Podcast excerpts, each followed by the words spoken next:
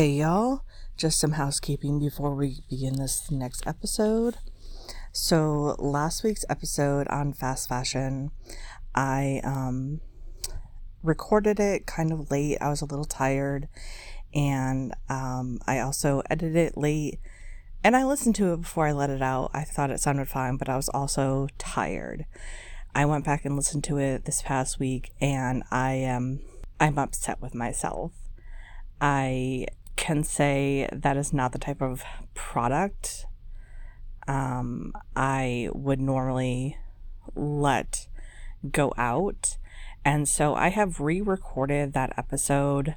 So I encourage you if you were disappointed in how it sounded and you were confused by what was going on and you had stopped listening to it for that reason, please go back and give it another listen as I have re recorded it and re uploaded it. Um, just because I was not satisfied with what I had done with it.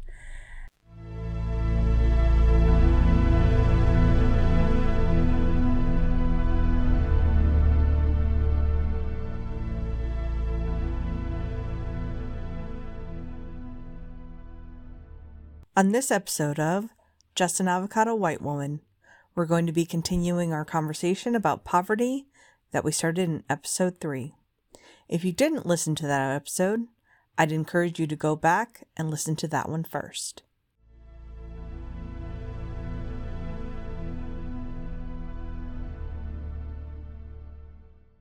We're focusing our conversation of poverty around the book Broke in America Seeing, Understanding, and Ending U.S. Poverty by Joanne Samuel Goldblum and Colleen Shaddox.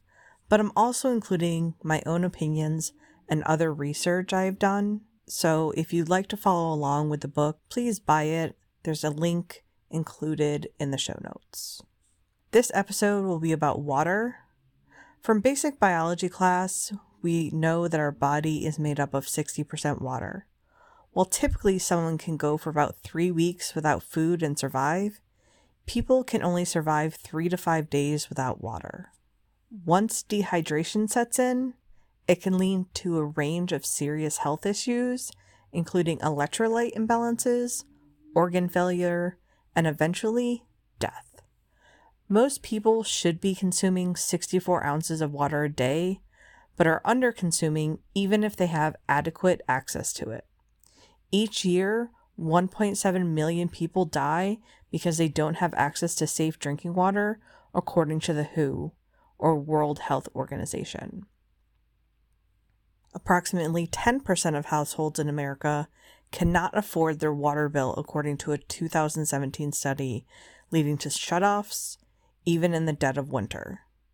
While there are federal programs to help people in poverty with food, housing, medical, and heat, there are none in place for water, and 70% of water utility companies do not offer assistance to low income customers. Some water utility companies that do offer assistance only do so after the bill is delinquent, even if the customer has approached them beforehand, letting them know they'll have issues paying. One such city was Philadelphia, though it looks like they may have a new system in place called TAP, tiered assistance program that helps to aim before delinquency and will freeze the bill as long as something is being paid. Utility companies try to meet their capital costs by raising their rates, leading to an affordability gap, non payment, shut off, and then a smaller base of ratepayers to finance improvements to the system. It's a vicious cycle that perpetuates itself and will continue until there is literally no one left to pay.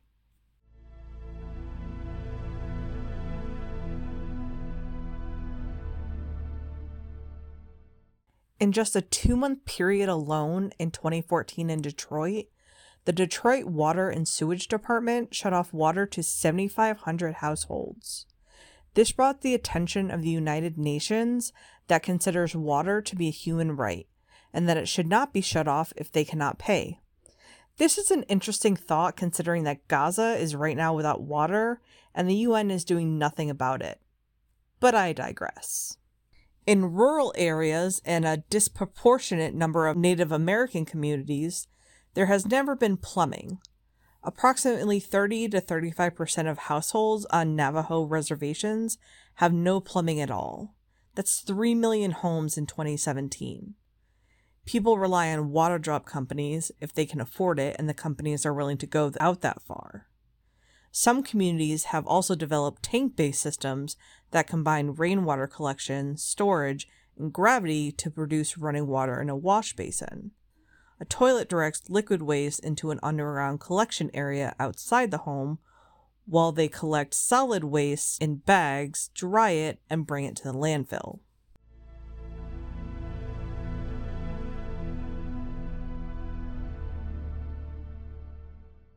If you live in the United States, you've heard of Flint, Michigan, and the absolute shit show that went down there.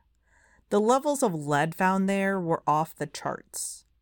It was considered toxic waste, caused Legionnaire's disease in almost a dozen people, leading to their death, and yet the city was still charging people $200 a month for this water that they couldn't even use. Nine years later, they're still dealing with the crisis, yet bottled water distribution has ended at help centers. In fact, over 9% of the US is serviced by lead pipes, mostly east of the Mississippi River, with the exception of Texas. A study in 2016 found that 5,300 water systems serving more than 18 million people in the US, that's 9 million lead pipes, were in violation of the EPA's lead and copper rules. If you listen to my last episode on fast fashion, you know that lead exposure can have many harmful effects. If you didn't, let me reiterate them now. Lead exposure carries a range of detrimental effects, including neurotoxicity, especially harmful to developing brains, resulting in cognitive deficits, lowered IQ, and behavioral problems. Lead interferes with hemoglobin production, causing anemia, particularly in children. Long term exposure leads to kidney damage and dysfunction, and elevated lead levels are associated with increased blood pressure and a higher risk of cardiovascular diseases. Reproductive issues, including fertility issues and adverse pregnancy outcomes, are also linked to lead exposure. Furthermore, lead accumulates in bones and teeth affecting density and development, while behavioral disorders, attention deficits, and learning disabilities in children are associated with lead exposure. The environmental impact of lead includes soil and water contamination, posing risks to ecosystems and wildlife. Additionally, elevated copper levels in drinking water can induce gastrointestinal distress, manifesting as symptoms like nausea, vomiting, and abdominal pain, typically associated with short term exposure to high copper concentrations. Excessive copper intake may lead to diarrhea due to its laxative effect on the digestive system, and prolonged exposure to elevated copper levels in water may contribute to liver and kidney damage, overwhelming the liver's detoxification process. In sensitive individuals, extended exposure can result in hemolytic anemia, where red blood cells are destroyed at an accelerated rate. Those with Wilson's disease, a genetic disorder impacting copper regulation, may experience exacerbated symptoms, including liver and neurological problems when exposed to additional copper.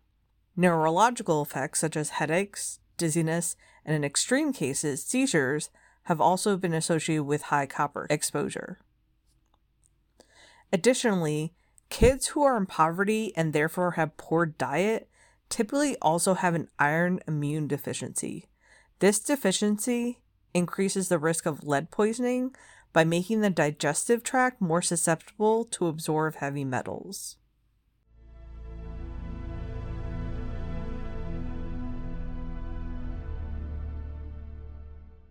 Some towns have made some inroads for improvements, getting ahead of the lead like Lansing, Michigan. They began replacing all of the piping in 2007, making it a 10-year project that cost 42 million. Because they got ahead of the problem and did it before the EPA required it, they became efficient at it and translated that into cost savings, since it becomes approximately 3 to 4 more times expensive to replace pipes once they fail.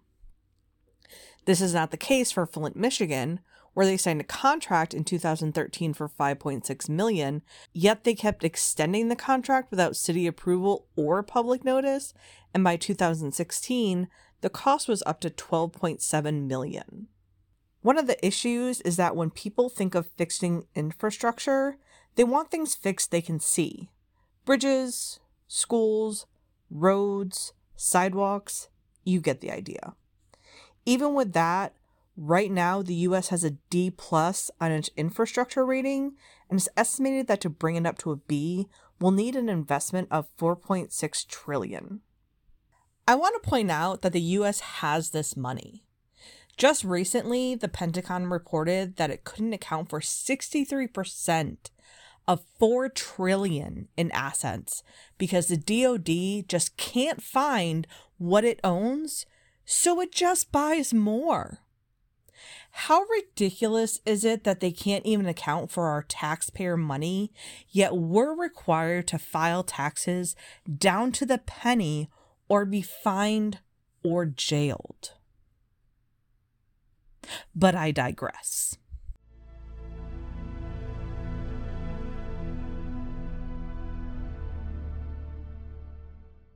Just last month, there was a story of companies that paid over 100 million to avoid accountability for their contamination of drinking water.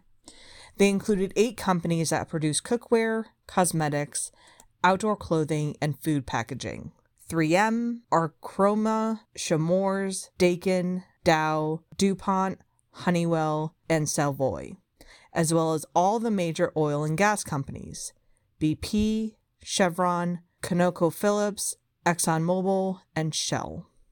These contaminants are PFAs, and a government study has shown that 45% of drinking water in the US is contaminated with these PFAs.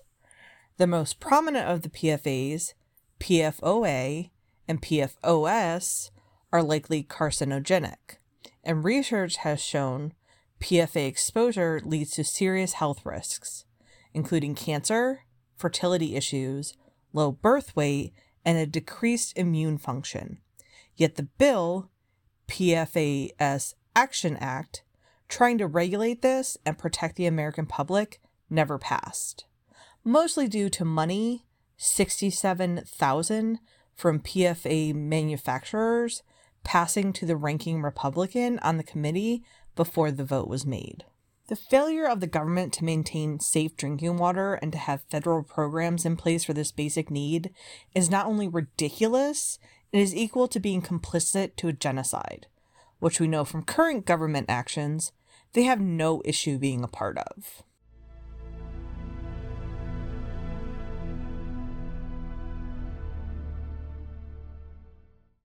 It should be noted that a large portion of those in poverty and therefore those that have their water shut off overall, are part of a minority group. Here's where we start encountering some intersectionality between the impact of racism on housing, infrastructure, and poverty. Systemic racism and how it has impacted communities over the last 70 years can't be overstated, but that is a whole episode and maybe more than one in itself. For example, in 2016, Baltimore said they would need to spend 2 billion to improve their water infrastructure. They then hiked bills 33% over the next 3 years. This was following a 127% increase that had occurred the previous 10 years. Due to this, a black man in Baltimore had his home placed under a lien due to an unpaid water bill, something that can be done for as low as $750 though they state they'll shut you off at 250. His bill was $6,000. He believed he had a leak or it was a meter malfunction as there was just a new meter the city had installed. But when he tried to find someone to make a complaint to, no one would hear him. Having a foreclosure on his credit would lead to him having issues in the future renting an apartment, which is also a vicious cycle.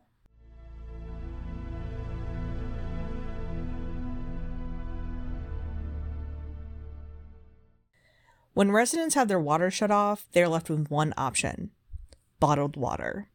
Yet, bottled water is one of the most expensive and one of the most environmentally damaging items in the world. But they have no choice. So you don't blame the people who have no choice. You blame the people who created the problem. In my last episode, we talked about the documentary River Blue and the pollution created by the fashion industry. 70% of rivers and lakes in the Li region of China were polluted with persistent carcinogenic dyes. Dyes that will never break down and have the ability to travel around the world to us here, even though they were released half a world away. We spoke about other countries that were also inundated with similar issues of pollution from the fashion industry, both at the start and at the end of the process. Though in another country, these people are also in poverty, and their access to water is also dampened, likely more than us due to the presence of these dyes and no regulation of the industries within the country. The water they rely on to bathe and to eat out of is permanently poisoned by these problems, but they continue to use it because there is no alternative.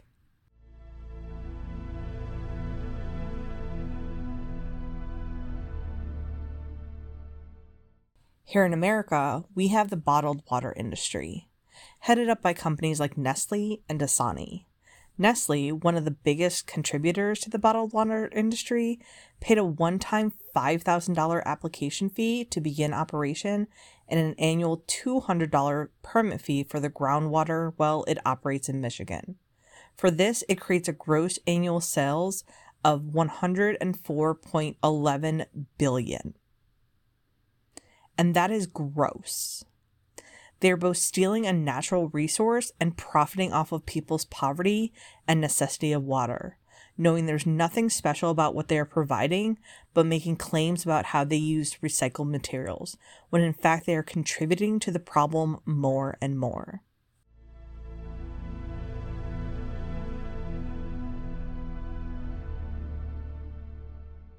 And that, folks, is where I'll leave you for this week.